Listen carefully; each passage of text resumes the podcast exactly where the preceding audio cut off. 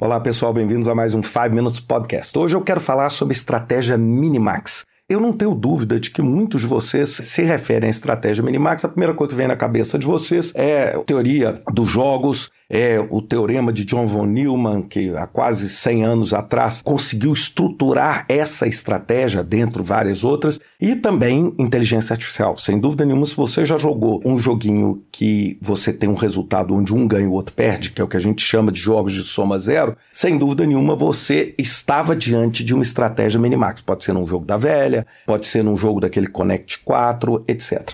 Mas não é isso exatamente o que eu estou querendo falar aqui. Eu estou querendo falar o seguinte: o que vem a ser a estratégia Minimax? Eu não quero falar sobre o teorema, mas eu quero falar sobre o conceito que está por trás e como a gente, como gerente de projeto, pode usar essa estratégia para tomar decisões diante da incerteza. Primeiro, Minimax minimização do máximo dano possível que é resultante da sua escolha ou da sua decisão. Então, por exemplo, tenho que tomar uma decisão.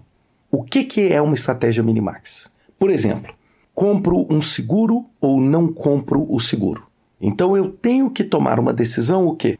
Sobre qual é o dano que eu tenho de pior, por exemplo, se eu não tiver um seguro. Por exemplo, se for um automóvel, o meu automóvel ser roubado e ter a perda. Ou seja, como é que eu consigo minimizar esse dano ao máximo possível. Ou seja, eu consigo minimizar, por exemplo, o roubo no meu carro por utilizar outros mecanismos de tal forma a minimizar isso. Bem, se eu consigo fazer isso, o que, que acontece? Eu talvez possa optar por não fazer o seguro.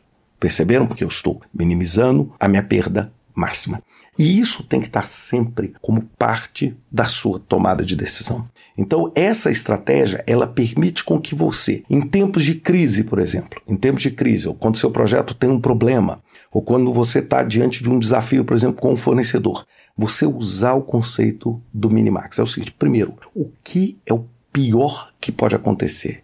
O que, que pior pode acontecer com aquele fornecedor? É ele não entregar no prazo, ou ele entregar a mercadoria defeituosa? Qual é o pior? Aí eu falo, ótimo, como é que eu minimizo o pior?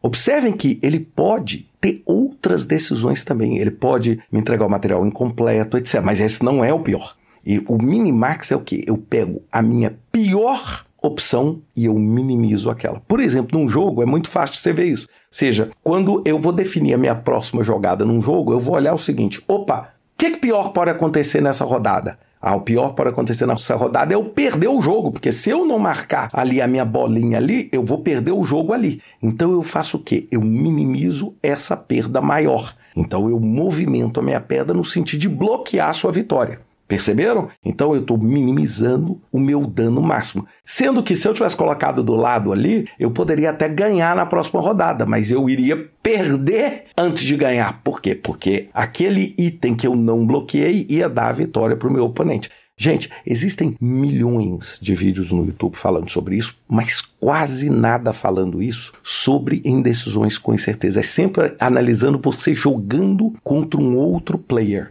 E o que eu quero dizer é o seguinte: você pode usar essa mesma técnica para, por exemplo, definir fatores de incerteza, onde a incerteza é o outro player. Você fala assim: olha, vamos lá, se esse material não chegar, o que, que de pior pode acontecer? E isso também, gente, vai nos ajudar a remover alguns vieses cognitivos que nós temos, que é o quê? É aquela coisa de maximizar a tragédia irreal. A maior parte dos medos e a maior parte dos riscos que a gente percebe, eles são riscos imaginários, eles são riscos da nossa capacidade cognitiva de criar uma realidade que não existe. Então, o Minimax ele vai te ajudar enormemente, por exemplo, quando você está, por exemplo, fazendo uma simulação de Ponte Carlo para poder determinar o pior cenário, por exemplo, de atraso do seu projeto. E aí você chega e fala assim: olha, o meu projeto termina em 100 dias, mas se ele terminar em 120, eu vou tomar uma multa que é maior que o valor do projeto. Então eu mudo o meu objetivo. Meu objetivo não é mais terminar em 100 dias. O meu objetivo é não tomar a multa de 120 dias. Perceberam? Então eu vou montar tudo com o objetivo de minimax, ou seja, minimizar o meu resultado desfavorável máximo.